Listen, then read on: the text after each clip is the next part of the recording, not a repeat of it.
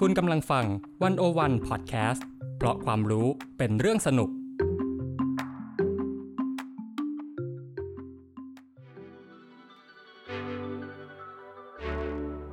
Art Journey Podcast ตั้งวงเล่าหลังสตูดิโอของผมปาล์มธาดาเฮงซับกูล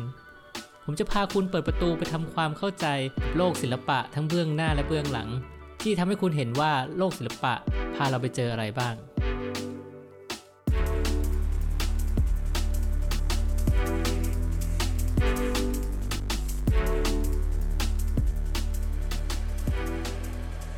สวัสดีครับฟ้าใหม่วันนี้เราเจอกันอีกแล้วครับสวัสดีค่ะพี่ปาล์มวันนี้ผมจะพาฟ้าใหม่ไปสตูดิโอวิสิตไปพร้อมกับคุณผู้ฟังส่วนจะเป็นศิลปะชิ้นไหนเรามาเปิดประตูและสำรวจไป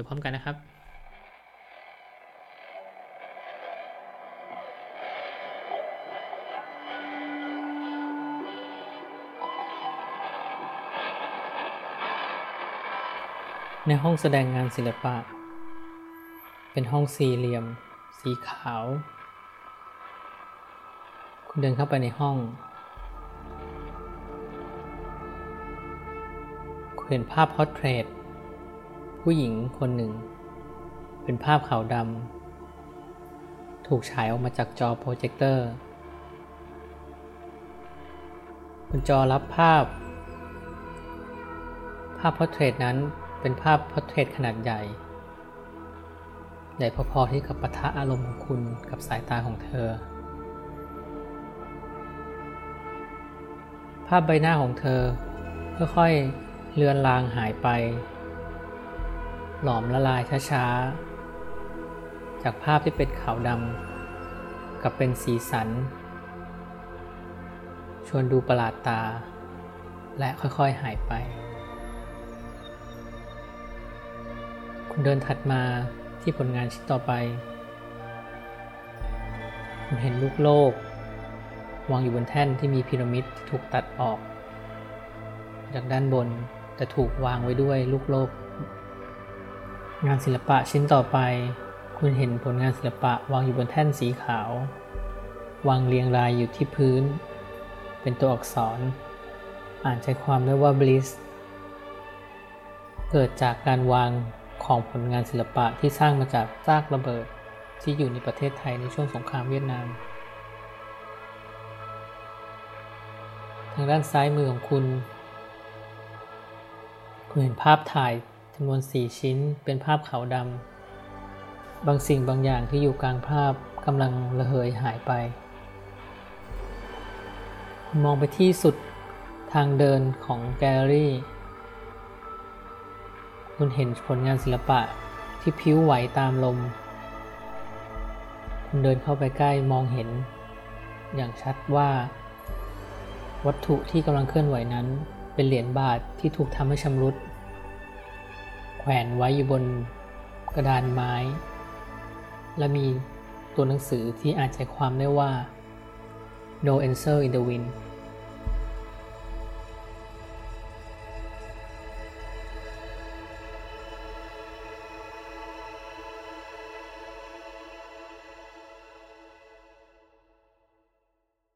ป้าใหม่ครับจากที่ผมอธิบายมาข้างต้น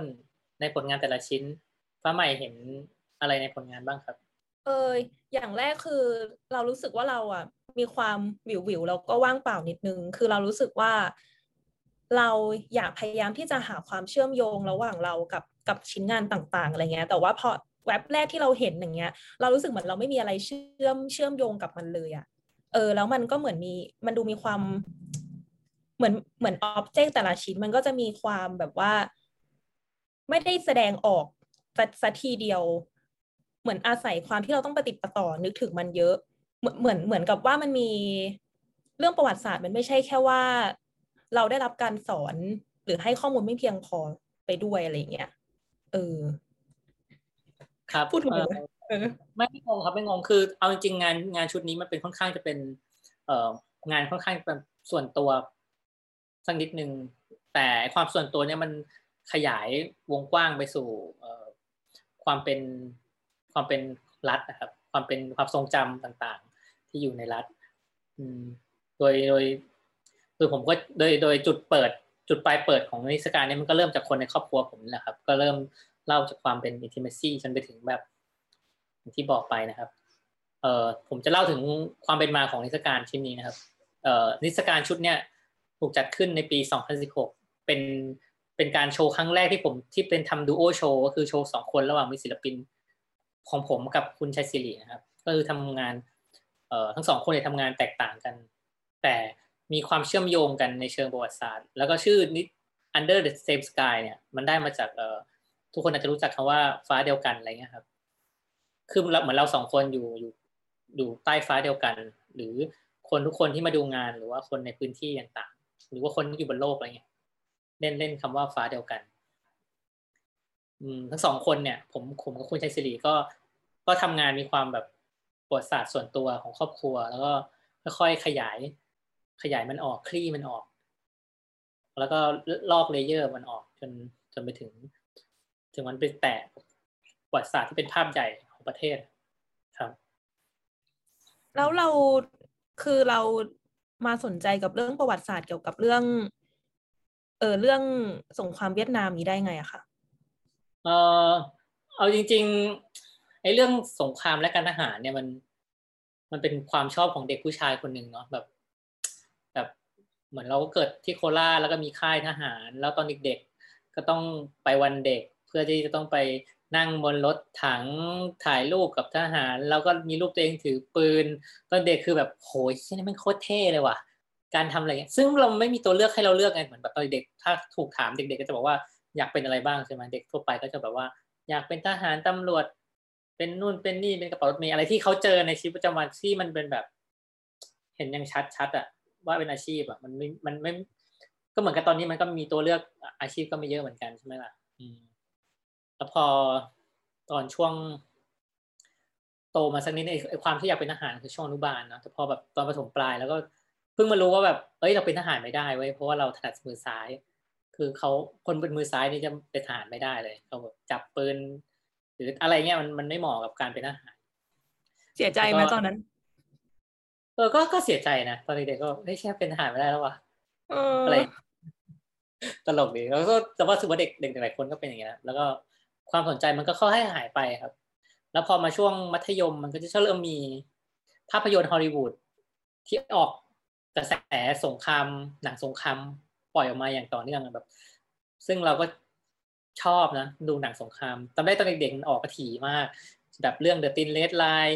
Enemy at the Gate หรือว่า Saving Private Ryan หรือ Forrest Gump เองก็ยังก็ไปแตะเรื่องสงครามเวียดนามด้วยอะไรเงี้ยครับรู้สึกว่ามันมันอยู่รอบตัวเราตอนเด็กๆแล้วก็เอ่อตอนเด็กเราก็สงสัยว่าทำไมแบบเฮ้ยทำไมคนโคราชมันก็มีร้านอาหารเบอร์เกอร์มีร้านอะไรเงี้ยด้วยใช่ไหมแล้วเรากินเบอร์เกอร์ตอนเด็กอะไรเงี้ยครับหรือว่าแบบพ่อพ่อเราก็ฟังเพลงแบบแบบฝรั่งเลยแบบชอบเพลงต่างประเทศมี The Beatles มี Led Zeppelin เป็นแบบเพลงยุคยุคนั้นนะครับอืมแต่อันที่หนึ่งอันอันหนังภาพยนตร์เรื่องนึงกลับมาที่ภาพยนตร์มีเรื่องนึงที่มันเป็นเอ่อ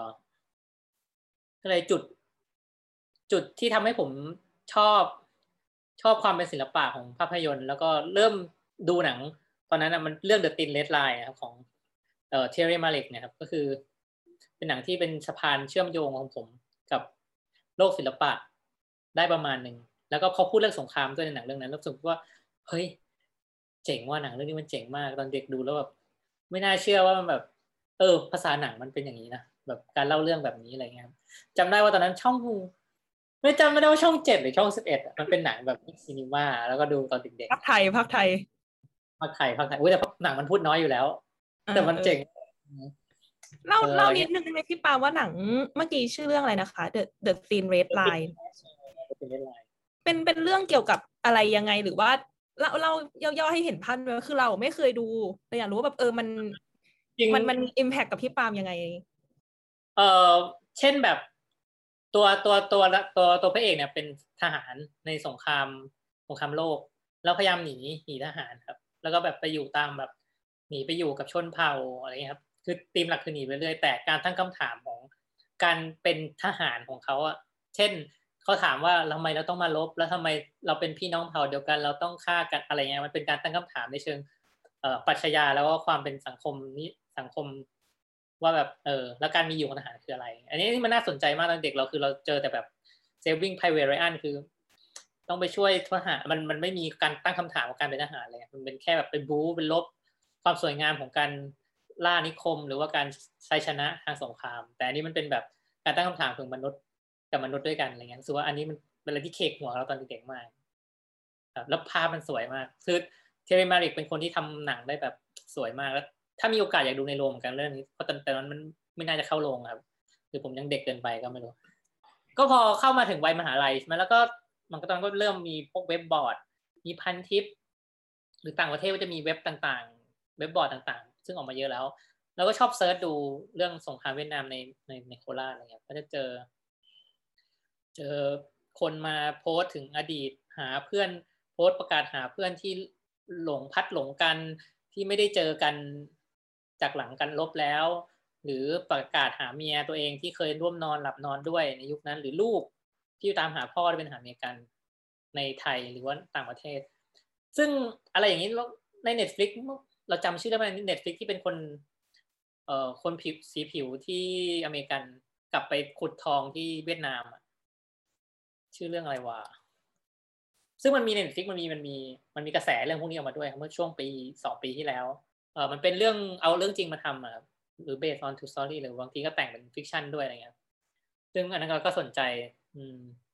ซึ่งมันเป็นมันเป็นคลื่นมาเรื่อยๆครับแต่ไอ้ที่ตอนเราอยู่มหาลัยมันก็สิบกว่าปีแล้วอะไรประมาณนั้นอืมแล้วก็อีกจุดหนึ่งที่ทำให้เราสนใจก็คือในตัวเมืองจังหวัดโคราชเนี่ยมันมีตึกราบ้านช่องต่างๆที่มันดูแล้วมันแปลกตากว่ากว่าที่กรุงเทพหรือตามจังหวัดต่างๆเพราะว่าในตัวเมืองเนี่ยเดิมทีเมืองมันโคราชเป็นเมืองค่อนข้างจะแบบไม่ได้เจริญเอาจริงคือประเทศไทยมันก็ไม่ได้เจริญมาแบบเนี้ยไอ้ไอ้ที่ที่เป็นอยู่ทุกวันนี้คือมันเป็นเวฟนึงจากเอ่อจากยุคสงครามเวียดนามแล้วที่เนี่ยโคราชมันถูกฟีดไว้ตัวเมืองอ่ะแล้วตึกราบ้านช่องมันยังอยู่ในยุคนั้นอยู่ในช่วงนึงแล้วตอนนี้มันคือถูกค่อยถูกทุบทำลายไปถูกค่อยๆทำลายไปเรื่อยๆโดยตามตามการเวลานะครับอืมแล้วก็เราสงสัยแล้วก็เออตึกราบ้านช่องเนี่ยเราก็เลยเริ่มไปถามชาวบ้านแถวแบบแรนดอมมากๆคือถามว่าตึกนี้เคยเป็นอะไรมาก่อนอะไรเงี้ยบางคนบอกอ๋อตรงนี้เคยเป็นคลับเป็นบาร์เป็นเสาโกโก้เป็นอะไรอย่างเงี้ยครับเพราะตึกมันเป็นสี่เหลี่ยมกล่องๆมันแบบดูแล้วมันแบบมันมามาแบบเพื่อใช้เพื่อประโยชน์ในการทำเป็นร้านเหล้าครับพอเราสนใจเรื่องพวกเนี้ยเราก็เริ่มมานั่งขุดคุยแล้วว่าแบบเออมันมีอะไรบ้างเช่นตอนนั้นมันมีวิกิลีกออกมาใหม่ๆใช่ไหมมันมีวิกิลีกออกมาใหม่ๆแล้วก็แบบมันมีเอกสารออกมาพูดเรื่องความสัมพันธ์ระหว่างไทยอเมริกันแล้วก็เรื่องอเมริกันมีบทบาทในการวางโครงสร้างทางการเมืองหรือกำหนดบทบาทอะไรบางอย่างให้กับสถาบันต่างๆในประเทศไทยหรือแม้กระทั่งภาควิชาการเรียนสังคมวิทยาหรืออะไรเงี้ยครับมันมันมันออกมาเป็นกระแสเรื่อยๆซึ่งทำให้เราแบบเออพอเราคุยขุดขุดขุดคุยเรื่องพวกเนี้ยแล้วมันเราก็ไปเจอเลเยอร์ต่างๆที่มันอยู่อะไรเงี้ยครับอยู่ในในเรื่องพวกนี้หรือเราก็ไปปรึกษาเพื่อนคนนึงชื่อเก่งกิจเขาก็เป็นนักวิชาการเขาก็แนะนำหนังสือมาให้อ่านก็คือหนังสือเรื่องสงครามเวียดนามสงครามกับความจริงของรัฐไทยของคุณพวงทองพวัคพันธ์นะครับซึ่งเป็นหนังสือที่เบิกเนตรผมค่อนข้างมากเพราะว่ามันมีเลเยอร์ที่เป็นรายละเอียดยิบย่อยที่เราแบบไม่รู้เพราะว่าทางคุณพวงทองก็รีเสิร์ชมาเยอะเหมือนกันนะครับแล้วผมก็เออรู้สึกว่าเป็นหนังสือที่ได้ข้อมูลแล้วก็แบบทำความเข้าใจผมว่าถ้าใครสนใจเรื่องพวกนี้ผมแนะนำให้อ่านหนังสือเล่มนี้ครับหรือว่าหนังสือเอ่อเล่มใหม่ล่าสุดของทางสำนักพิมพ์ฟ้าเดียวกันนะครับคือหนังสือชื่อเอ่อเอ่อขุนศึกศักดินาและพญาอินทรีของคุณณัฐพลใจจริงนะครับอันนี้ก็ไปอีกสเต็ปนึงเหมือนกันซึ่งถ้าตอนนั้นมีหนังสือเล่มนี้อยู่ผมก็คงได้มีเอ่อได้อ่านอะไรแล้วก็ตัวงานก็อาจจะ develop ไปอีกอีกแบบนึงนะครับหรือไม่ใช่อีกแบบอีกแบบนึงก็อาจจะแบบมีอีกหลายชิ้นเพราะตอนนั้นความเข้าใจมันค่อยๆค่อยๆล่อออกมาครับแล้วก็ในช่วงที่ผมอ่านหนังสือต่างๆในยุคนั้นตอนปีสองพันสิบหก สองพันสิบห้า สองพันสิบสี่เนี่ยมันก็เห็นอะไรหลายอย่างค่อยๆเปลี่ยนไปเช่นแบบร้านอาหารสเต็กที่ผมกินตอนเด็กๆเนี่ยค่อนข้างค่อยๆแบบเค้าเรียกอะไรอ่ะมันค่อยๆปรับตัวลงมันก็มันไปตามกาลเวลาครับจากร้านอาหารที่เคยใหญ่ๆมี สี่ห้า คูหาของตึกก็เริ่มเหลือแค่คูหาเดียวอะไรเงี้ยครับแล้วก็ ตึกลาที่ผมเคยเล่าให้ฟังมันก็เริ่มเปลี่ยนไปเป็นขับมันเริ่มกลายไปเป็นหมู่บ้านจัดสรรปั๊มน้ำมันแล้วก็ซูเปอร์มาร์เก็ตนะครับแล้วผมก็รู้สึกว่าเอ๊ะไอจุดเนี้ยดูเราดูจากเวลาจากจากตัวสถาปัตยกรรมกับประวัติศาสตร์ในพื้นที่เนี่ยมันค่อยๆมันค่อยหายไปแล้วเราสึกว่าผมว่าเป็นคนหนึ่งอยู่ในพื้นที่นะผมสึกว่าเออผมต้องบันทึกเรื่องราวเรื่องเนี้ยแล้วทำเป็นเอ็กซิบิชันให้คนได้รู้อะครับนี่คือจุดจุดเริ่มต้นของการเอ็กซิบิชันเพราะว่าเวลามันมันค่อยๆถูกทำให้พวกนี้หายไปครับแล้วก็มันก็เหมือนไม่ได้หายไปแค่กายภาพเนาะหมายถึงมันก็มีอย่างอื่นที่เรารู้สึกว่ามันมันมันมันควรที่จะต้องอยู่ตรงนั้นเรื่องราวของมันในหลายๆด้านด้วยเพราะว่าคนมันบันทึกคนคนไม่ได้ไม่ค่อยมีคนบันทึกเรื่องพวกนี้ส่วนมากจะไปอยู่ในอินเทอร์เน็ตแล้วมันเป็นแฟกต์ที่มันแบบลอยๆมันมันไม่ได้แบบข้อมูลมันไม่ได้ลึกแล้วไม่มีภาพให้คนเห็นมันเป็นปากต่อปากอะไรเงี้ยครับแล้วก็มันระหว่างการทำงานของผมเนี่ยผมไปเจอแบบอะไรหลายๆอย่างที่มันแบบมันกำลังมันกำลังเกิดขึ้นอีกครั้งแล้วก็หรือบางอย่างก็กำลังแบบยังอยู่หรือว่าการสนับสนุนการใช้ความรุนแรงของรัฐไทยใช่ไหมครับหรือการปกครองบ้านเมืองโดยใช้ระบบเผด็จการหรือการจับมือกับประเทศมหาอำนาจเพื่อผลประโยชน์ทางภาครัฐ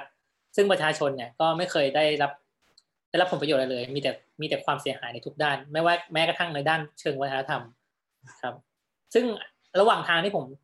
ทำงานชุดเนี่ยมันเจอเยอะมากรู้สึกว่าอันเนี้ยเราเราต้องเราต้องบันทึกแล้วก็ต้องเอ่อส่งเมสเสจบางอย่างให้คนได้ได้ได้รู้ครับนี่คือคือคือแรกเริ่มที่ที่ที่ทำแล้วก็สนใจมันเออฟังดูแล้วมันมันเยอะมากเลยเนาะพี่ปามคือมีความรู้สึกพี่ปามเยอะเหมือนกันแล้วก็เนี่ยเป็นอีกหนึ่งงานที่แบบรีเสิร์ชมาเยอะมากแล้วก็ได้เจออะไรที่มันดูค่อนข้างจะแบบโอเวอร์เวลอะท่วมท้นมากประมาณนึงทีนี้พอมาดูที่งานพี่ปามอะค่ะคือเป็นเป็นงานแบบอินสตอเลชันเนาะที่มีหลากหลายชิ้นอยากรู้ว่าเออเราแต่ละชิ้นอย่างเงี้ยมันเป็นมายังไงเราเริ่มทำจากชิ้นไหนก่อนหรือว่าอะไรยังไงบ้างเนี่ยค่ะเดี๋ยวเราจะเล่าชิ้นแรกให้ฟังก่อนนะครับก็คือชิ้นที่เป็นตัวเปิดตัวนำทางที่ทำให้เราเอ่อได้เป็นตัวขยายไปสู่งานตัดชิ้นต่างๆนะก็คือชื่องาน Hidden Love นะครับหรือว่าแบบความรักที่ถูกซ่อนไว้อะไรเงี้ยครับก็เป็นงานวิดีโอยาวสิบสี่นาทีก็ถูกทำในปีสองพันสิบหกครับก็คือเป็นเป็นรูปผู้หญิงคนหนึ่งที่อยู่ในบ้านของผมแล้วซึ่งเป็นป้าเป็นป้าเป็นป้าของผมเองที่ผมไม่เคยเจอมาก่อนเออคือเขาก็ซึ่งตอนเด็กผมก็ถามที่บ้านแหละครับว่าเขาเป็นอะไรเสียหรือว่าเขาเขาเรียกอะไรอ่ะเขาเป็นอะไรเสียอะไรที่บ้านบอกว่าเขาแบบจมน้ำตายที่น้ำตกอะไรเงี้ยครับแล้วพอนั้นผมก็ไม่ได้ไม่ได้สนใจอะไรมากหรือพอโตขึ้นมาผมถามที่บ้านอีกทีว่าแบบอยากรู้จริงๆว่าเขาเป็นอะไรเพราะว่าดูจากปีที่ปีที่เขาเสียชีวิตเนี่ยกับปีที่ทหารปีปีที่ทหารกับอเมริกาถอนทัพกลับไปเนี่ยมันคือปีเดียวกันเราก็ได้ความจริงจากจากแม่ว่าแบบเออจริงๆเขาก็คือฆ่าตัวตายนั่นแหละคือเขาเขามีเขามีความรักกับกับทหารทหารอเมริกาครับซึ่งมันเป็นมันเป็นประวัติที่มันเป็นเรื่องที่ที่บ้านไม่ไม่ค่อยพูดถึงกันครับเพราะมันเป็นเรื่องที่แบบเรื่องเศร้าเรื่องที่แบบน่าอายอะไรเงี้ยครับเสร็จปุ๊บเนี่ยเราเราเราก็เลยรู้สึกว่าเออ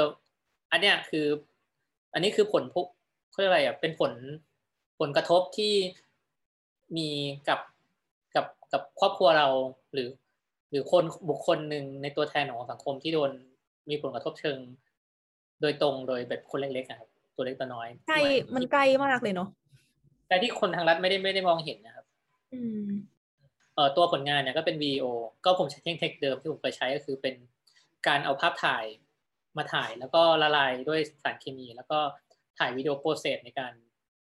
ในการที่มันค่อยๆหายเหือดหายไปตามกาลเวลาก็อันนี้คือจุดจุดจุดเริ่มต้นคือเริ่มจากป้าก่อนแล้วก็การสังเกตว่าป้าเสียชีวิตในช่วงช่วงนั้นพอดีแต่มันก็มีเรื่องบังเอิญอีกหนึ่งเรื่องก็คือแบบมันไปมันไปไปลิงก์กับตัวผลงานชิ้นชื่อว่า BLISS นะครับตัวตัวผลงานชิ้นเนี้ยมันเป็นเอ่อท้ายปืนครบที่เอ่อฐานฐานอเมริกันเขาทิ้งไว้แล้วเขาก็กลับประเทศไปแต่สิ่งที่เขาทิ้งไว้คือมันเป็นระเบิดที่ไม่ได้ถูกไปใช้ครับแล้วทางรัฐบาลไทยก็จะต้องแทนจำหน่ายแบบว่าต้องปลดปลดระวางอาวุธพวกนี้เพราะมันหมดอายุแล้วแล้ว ระเบิดแต่ละอันที่ได้มาท้ายระเบิดแต่ละอันที่ได้มามันถูกเอ่อแทงเอาชนวนออกหมดแล้วแล้วก็ไม่เหลือไม่สามารถทำให้เป็นระเบิดได้แล้วแล้วเขาเอามาขายเป็นเศษเหล็กแล้วผมก็ไปเจอมาแล้วก็เอามาทำเป็นงานแล้วในตัวเศษเหล็กเหล่านั้นนะมันเป็นปีเดียวกับที่เอ่อคุณคุณป้าผมคงเสียชีวิตครับมันมันมีแต่มันมีรหัสบอกเลยครับว่าผลิตจากประเทศอเมริกาปีที่เท่าไหร่เดือนที่เท่าไหร่แล้วก็รหัสโค้ดล็อตที่เท่าไหร่ในสต็อกอะไรเงี้ยครับคือเราตั้งใจไปหาตัวอ็อบเจกต์นี้ปีนี้ตั้งแต่แรกเลยป่ะคะพี่ปาล์มหรือว่าเราเราคิดอะไรตอนนั้นมันถึงแบบออกมาเป็นชิ้นคำว่า bliss ได้เลยอะไรเงี้ยก็คือเราคือเราได้มาก่อนครับแล้วเราก็มาเราก็มามาเชื่อมกับความคิดที่เอ่อมันมีคำที่พูดคำที่รัฐไทยมาพูดว่าค่าคอมมิวนิสต์ไม่บาปเนี่ยครับก็เลยเอามาใช้คำเป็นใช้คำว่า bliss เนี่ยครับแล้วก็มันก็ลิงก์กันเชื่อมโยงกันโดยโดยบังเอิญครับอืมประมาณนี้ครับจริงๆก็มันก็จริงๆจริงๆเราก็อยากจะเอามาวางไปทรานส์ฟอร์มให้มันเป็นเอ่อตัวอ็อบเจกต์อื่นเหมือนกันซึ่งเราสึกว่าอันนี้มันเป็นสิ่งที่เราน่าจะต้องพูดด้วยเพราะว่าไอ้คำว่า bliss ของเราคือมันแบบเออรัฐไทยมันมันมันซัพพอร์ตความรุนแรงจริงอ่ะซัพพอร์ตการใช้ความรุนแรงกับคนที่เห็นต่างอะไรเงี้ยครับแล้วมองกลับมาอีกทีนี่ตัวอ็อบเจกต์เนี่ยมันมันเป็นอ็อบเจกต์ที่ถูกทิ้งไว้เหมือนกันเหมือนกับคนไทยที่ถูกทิ้งไว้หลังจากที่อเมริกาเข้ามาจริงๆมันเข้ามามันเข้ามามีส่วนส่วนส่วนเปลี่ยนเรื่องเรื่องวัฒนธรรมค่อนข้างเยอะเลยครับช่วงยุคนั้นฐานในกันเราจะเห็นได้ว่าจะมีเฮอริเทจหนึ่งที่ที่ลงเหลืออยู่ที่อย่างชัดเจนมากๆคืออย่างซอยคาวบอยหรือแบบนานาอะไรเงี้ยครับสมัยก่อนมันเมืองไทยไม่ได้มีอะไรอย่างเงี้ยครับมันก็จะมีแบบ culture แบบนี้อยู่ครับเอ่อแล้วก็ผมก็มีผมก็ได้ท้ายปืนโคกมาจำนวนเยอะมากๆครับเอ่อผมก็เอามันไปหลอมใหม่ครับเป็นหลอมหลอมให้เป็นลูกโลกครับแล้วก็เอ่อเอาเท็กซ์ที่มันเป็นอยู่ในซิปโปที่รัฐบาลอเมริกันแจกให้ทหารอเมริกาเนี่ยเพื่อไปไว้เผาบ้านคนหรือไว้สูบบุหรี่ลัคกี้สไตล์ของตัวเองเนี่ยครับเอ่อแล้วในในแล้วผมก็เลือกมาโค้ดนึงที่จริงถ้าพวกคุณไปหาในใน Google คุณจะเห็นเยอะมากว่าถ้าคุณเซิร์ชว่าซิปโปแล้วเขียนว่าเอ่อเวียดนามวอร์มันจะมีการเขียนโค้ดลงลงบนตัวซิปโปเนี่ยเยอะมากแล้วผมก็เลือกมาหนึ่งที่ผมเจอมานะครับก็คือเป็นคำของโค้ดของเอ่อเชคสเปียร์โค้ดที่ที่เขียนก็คือ The Quality of Mercy Is Not Strained นะครับก็คือมันเป็นเป็นเป็นโค้ดหนึ่งก็เลยรู้สึกว่าน่าสนใจแล้วเราก็เอาโค้ดเนี่ยไปยิงเลเซอร์ที่จุดเดียวกับแผนที่ลัติจูดเดียวกับแผนที่โลกที่ประเทศไทยอยู่พอดีครับแต่เดิมทีมันจะกลายเป็นแบบเป็นโรงรักปิดทองนี้มันด้วยแบบค่าโปรดักชันเราค่อนข้างน้อยช่วงนั้นก็เลยแบบก็เอาเท่าที่ได้ครับเราจะเห็นได้ว่างานสามชิ้นเนี้ยมันมีความลิงก์กันโดยเชื่อมโยงโดยเรื่องอะไรอ่ะบังเอิญแต่ตัวอ็อบเจกต์มันก็มีบริบทอะไรที่ลิงก์ถึงตัวบุคคลนะครับแล้วต่อไปก็จะจะเล่าถึงเรื่องสถานที่เป็นการแบบไปฟิลด์เวิร์คเป็นการหาหาโลเคชั่นที่มีพื้นที่ประวัติศาสตร์ที่คนยังไม่รู้กันเอ่อผลงานชื่อ Invisible Color ครับเป็นผลงานที่ผมไปเอ่อลงพื้นที่ในจังหวัดนครราชสีมาเพื่อหาสิ่งที่หลงเหลืออยู่เกี่ยวกับเอ่อในช่วงยุคสมัยนั้นซึ่งที่คนยังไม่ได้คนยังไม่รู้หรือคนยังไม่เจอทุกวันนี้ก็ถ้าเข้าไปหาในสถานที่นี้ก็อาจจะไม่เจอแล้วนะครับเอ่อมันเป็นผลงานที่ประกอบไปด้วยสี่ภาพถ่ายเป็นภาพขาวดำแล้วก็เป็นกลางภาพก็จะเป็นสีสีที่เหมือนกำลังจะระเหยขึ้นไปบนท้องฟ้าอันนี้เป็นเทคนิคเดียวกับที่ผมใช้รูปคุณป้าแต่เป็นแต่มันจุดตอนจบมันกลายเป็นภาพถ่ายที่ฟีดไว้เฉพาะช่วงตอนที่กำลังระเหิดระเหยไปเพราะมันยังเหลืออยู่ไม่ได้หายไปโดยโดยสมบูรณ์นะครับก็ผมจะเล่าเรื่องเอ่อสี่ภาพนี้นะครับถ้าคุณดูในเว็บไซต์คุณจะเห็นนะว่าจะมีสี่ภาพนี้เป็นชื่อ Invisible Color เอ่อภาพที่มีหลุมบ่อกลมๆกลางๆและมีหญ้าขึ้นอันนี้จริงๆถ้าเราดูงานศิลปิน Contemporary Art ใน Southeast Asian คุณจะเห็นงานของคุณเวนดี้รัตนาซึ่งเป็นคนกัมพูชาคือเวนดี้รัตนาเองเนี่ยก็ออกสำรวจพื้นที่ในภูมิศาสตร์ของประเทศตัวเองเอ่อ ถ่ายรูปหลุมบ่อระเบิดที่ยังเหลืออยู่ในประเทศเขาหรือเป็นเอ่อเขาเรียกอะไรดีอ่ะเป็นพื้นที่ที่ยังยังยังมีอยู่ทุกวันนะครับเช่นแบบหลุมระเบิดอยู่กลางทุ่งนาหรืออยู่ตามต่างๆคนปลูกเกษตรหรือที่ทำการเกษตรนะครับยังยังมีอยู่แต่เนี่ยผมนำไปเจอเนี่ยที่จังหวัดโคราชนครราชสีมาซึ่งทางหลุมระเบิดนี่เองมันจะมีบริบทที่ต่างกันกับที่กัมพูชาทางกัมพูชาเองคือเป็นที่ที่เขาตรงใจที่จะไปทิ้งระเบิดเพื่อเอ่อกวาดล้างคอมมิวนิสต์แต่ทางฝั่งโคราชเองเนี่ยเป็นเอ่อเป็นหลุมระเบิดที่ระเบิดที่ไม่ถูกใช้ระเบิดที่ใช้ไม่หมดแต่เครื่องบินที่ไปทิ้งที่นั่นน่ะทำภารกิจไม่สำเร็จหรือว่าเหลือระเบิดไว้ก็ต้องมาก่อนจะแลนดิ้งอ่ะต้องมาทิ้งไว้ก่อนมันต้องมาทิ้งเพราะว่าถ้าไม่ทิ้งตัวเครื่องเครื่องบินเองก็จะระเบิดเองครับก็จะมีไซต์พวกนี้อยู่อยู่แถวรอบสนามบินของโคราชแต่ทีเนี้ยตอนนี้ผมว่ามันไม่เหลือแล้วเพราะว่าล่าสุดผมเพื่อนผมเขาอยากจะเข้าไปในจุดนี้แล้วเขาเอาโดรนไปบินแล้วมันไม่เหลือแล้วเพราะว่าเอ่อทางรัฐเองก็ได้ปล่อยพื้นที่นี้ให้เป็นสปกหนึ่งหนึ่งสามให้ชาวบ้านได้เช่าเพื่อทำกินหรือทำไร่ทำฟาร์มมันก็คือเท่ากับว่าเขาให้ชาวบ้านมากลบไถหน้าดินทุกอย่างให้มันหายไปเองโดยโดยตามธรรมชาติของของการทำการเกษตรแล้วเราจะเห็นได้ว่าภาพถัดมาจะเห็นเป็นแบบต้นไม้สองอันทับขนาบไปด้วยสี่เหลี่ยมคือพอบอกว่าเป็นที่ทิ้งระเบิดอะเรารู้สึกว่ามันดูเป็นที่ที่ไม่น่าจะหาได้ง่ายเหมือนกันหมายถึงว่าพี่ปาล์มไปเจอที่นี้มาได้ยังไงที่จะที่จะเข้าไปถ่ายจริงเราตามเราตามหาจุดเนี้ยมานานมากเพราะว่าเราเคยขับรถไปที่แถวๆคอมบินเนี่ยแล้วเจอเขียนว่าหมู่บ้านบ่อระเบิดซึ่งเราก็ขับรถวนหานานมากใช้เวลาหลายแบบสองปีได้มั้งที่จะต้องหาจุดนี้ให้ได้เพราะว่าสรุปแล้วไอ้ทางที่ป้ายที่เขาบอกว่าเป็นบ่อหมู่บ้านบ่อระเบิดอ่ะมันคือทางหลอกสรุปว่ามันไปไปอยู่อีกทางนึงแบบแล้วก็การจะเข้าไปจุดนี้ได้คือต้องขับรถอ้อมแล้วก็เหมือนจะเป็นเขาวงกฏจะต้องหาคนในพื้นที่ให้เจอแล้วคนในพื้นที่นั้นน่ะที่มาอยู่เป็นคนคนมาอยู่ใหม่มันไม่ใช่คนอยู่ดั้งเดิมเพราะเดิมทีตรงเนี้ยมันไม่มีคนอยู่เลยในละแวกเนี่ยระยะไม่เกินสองกิโลเนี่ยจะไม่มีคนอยู่เลย สองถึงสาม กิโลเราก็ขับรถไปแล้วอยู่ดีๆก็ไปกับเพื่อนเราแล้วเราโชคดีมากๆเจอคุณลุงคนนึงกำลังยิงนกยิงกิ้งก่าอยู่แล้วก็เดินไปถามลุงว่าลุงครับเออจุดเนี้ยมันคือตรงไหนครับช่วยพาผมไปหน่อยลุงก็แบบอ่ะได้ได้ได้แต่ต้องเดินไว้นะรถรถเข้าไปไม่ได้ก็ขับรถเข้าไปได้ประมาณนึงก่อนแล้วก็จอดรถเดินเข้าไปซึ่งมันก็แบบค่อนข้างลำบากช่วงประมาณนึงเพราะว่าตัวโดยพื้นดินเองเนี่ยเป็นพื้นดินแบบเหมือนกึ่งโคลนประมาณนึงรถเลยเข้าไม่ได้แต่ตัวมันเองมันเป็นพื้นราบเรียบนี่แหละครับแต่มันเป็นโคลนก็ลุงก็พามาดูเออก็เห็นเนี่ยแต่ก็ลุงก็ไม่รู้เหมือนกันว่าคืออะไรอะไรเงี้ยเราก็เลยเราก็มีแฟกต์ประมาณอยู่แล้วเราก็เลยแลกเปลี่ยนคุยกับลุงอะไรเงี้ยครับประมาณนั้นซึ่งกัดกัดไม่ปล่อยเหมือนกันนะเนี่ยหามาเป็นปีๆกัดไม่ปล่อยจริงคือหามาเป็นปีๆอ่ะเออโลกต้องรู้ครับเรื่องนี้โลกต้องรู้ก็คือแบบเออมันก็มีเรื่องพวกนี้อ่ะครับแล้วก็อย่างเออรูปถัดไปเนี่ยมันก็เป็นเป็นเอ่อตัวตัวสี่เหลี่ยม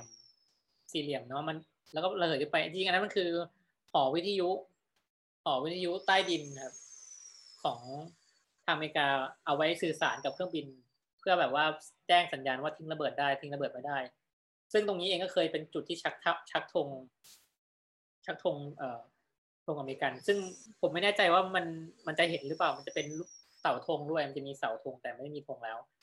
ส่วนอันนึงก็คือเป็นภาพเหมือนแท่งอะไรอย่างที่วางที่พื้นแล้วก็ระเหยขึ้นไปจริงๆอันนี้มันคือก่อนที่มันจะระเหยไปมันคือแท่งปูนแท่งปูนซีเมนต์ที่ถูกทาเป็นสีขาวซึ่งวางเรียงยาวเป็นแบบเหมือนรันเวย์เหมือนเป็นแบบยาวมากๆประมาณสองกิโลได้ครับซึ่งตอนนี้กลับไปก็ไม่มีแล้วเพราะว่าต้นไม้มันขึ้นคุมหมดเลยดูใน Google Earth ก็ไม่เหลือแล้วแล้วแล้วตอนนี้หาใน Google Earth ก็ไม่เจออะไรแล้วผมก็มันมันแปลกดีมันหายไปเองโดยโดยที่เขาตั้งใจที่ออกเกาะไอสปกหนึ่งหนึ่งสามเนี่ยครับรูปสุดท้ายเราจะเห็นได้ว่าเออเป็นเป็นภาพโกฟุตบอลแล้วก็ถูกเอ่อมีวงกลม เหมือนทำให้โกฟุตบอลนั้นกำลังหายไปจริงๆแล้วในนั้นมันไม่ใช่โกฟุตบอลในยุคนึงเอ่อมันคือโบสถ์ของโบสถ์คาทอลิกนะครับที่ถูกชาวพุทธเผาในยุครสองพันสองร้อยสิบสองแล้วโบสถ์เนี่ยมันอยู่ค่อนข้างไกลอำเภอเมืองมากๆมันคืออยู่ในอำเภอห้วยแถลงชื่อวัดนักบุญเทเลซ่านะครับมันเป็นแลนด์มาร์คหนึ่งที่คนคนโคราชเขาชอบไปถ่ายเวดดิ้งกันเพราะมันเป็นแบบโบสถ์โบสถ์คาทอลิกคงเก๋ๆสำหรับเขาอะไรเงี้ยครับแล้วผมก็เลยน่าสนใจก็เลยไปดูแล้วผมก็ไปเจอแม่แม่ชีที่อยู่นั่นเขาก็เล่าให้ฟังว่าโบสถ์โบสถ์ทุกวันนี้ที่มีอยู่มันคือโบสถ์เก่าแล้วทางชาวพุทธเองเนี่ยเคยเผาโบสถ์นี้ทางโบสถ์เองก็ยังทำมิวเซียมระลึกถึงเหตุการณ์ในช่วงนั้นไว้ในช่วงที่ชาวพุทธได้ยิงยิงบาทหลวงเสียชีวิตไว้ครับจะมีรอยลูกกระสุนปืนอยู่มีอะไรเงี้ยครับทำเป็นมิวเซียมเล็กๆไว้เพื่อระลึกถึงเหตุการณ์ที่มนุษย์เคยใช้ความรุนแรงในในในการตัดสินของคนที่คิดต่างหรือว่าเป็นอื่นหรือไม่เหมือนตัวเองเนี่ยครับก็แล้วในงานพี่ปามันก็จะมีอีกชิ้นหนึ่งเนาะที่เป็นกระดานใหญ่ๆอ่าแล้วก็มาพูดถึงผลงานชิ้นสุดท้ายคือผลงานชื่อ No Answers in the Wind ก็คือเป็นการล้อเลียนกับล้อเล่นล้อคำกับเพลงของบ๊อบ ไดแลนนะครับคือตัวผลงานเองเนี่ยมันเป็นเหรียญ น, นะครับเหรียญที่ที่ถูกวางเรียงอยู่เป็นเหมือนตัวกระดานแปลอักษรวางเรียงอยู่จำนวนมากอยู่บนกระดานของไม้แต่ตัวเหรียญเองเนี่ยถูกทำให้เสียโดยการเหยียบของรถไฟสีดำที่ถูกเคลือบของเหรียญทำมาจากเอ่อเอ่อที่สีลมควันของปืนเราจะเห็นปืนจะเป็นสีดำใช่ไหมครับแต่เนี่ยเราเป็นสีดำเนี่ยเอามาใช้กับเหรียญนี้แล้วก็มาวางไว้เป็นตัวอักษรว่า No Answer in the Wind แล้วเวลาเราแขวนไว้เราจะเห็น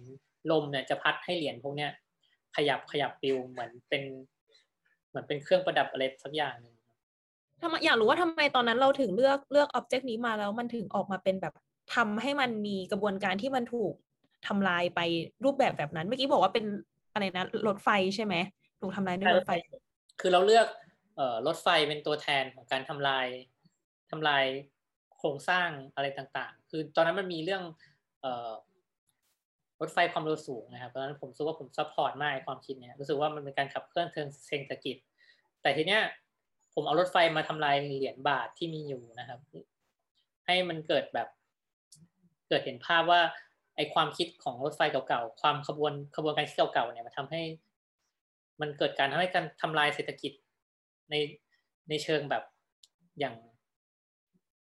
ในเชิงที่เป็นอยู่เนี่ยครับทุกวันเนี่ยแล้วไอ้การผมก็มีความทรงจำกับการทำลายเหรียญด้วยรถไฟตั้งแต่เด็กๆเพราะบ้านผมอยู่ติดกับรถไฟ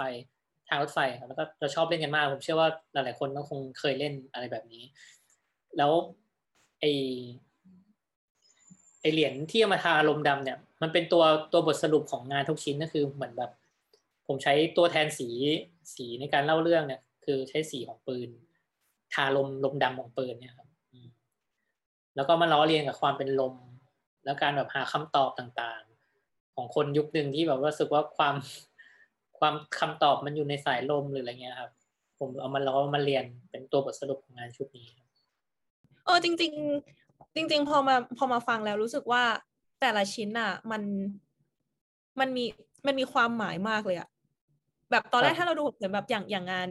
No Answer in the Wind แล้วพอได้รู้ความหมายของแบบเรื่องรถไฟหรืออะไรต่างๆอ่ะอย่างอย่างเราเราอยู่กรุงเทพใช่ไหมเราจะแบบไม่มีทางได้ได้ใกล้ชิดหรือหรือนึกไปถึงตรงนั้นเลยแต่แบบพอพี่ปาล์มเล่ามาแล้วเรารู้สึกว่าเออมัน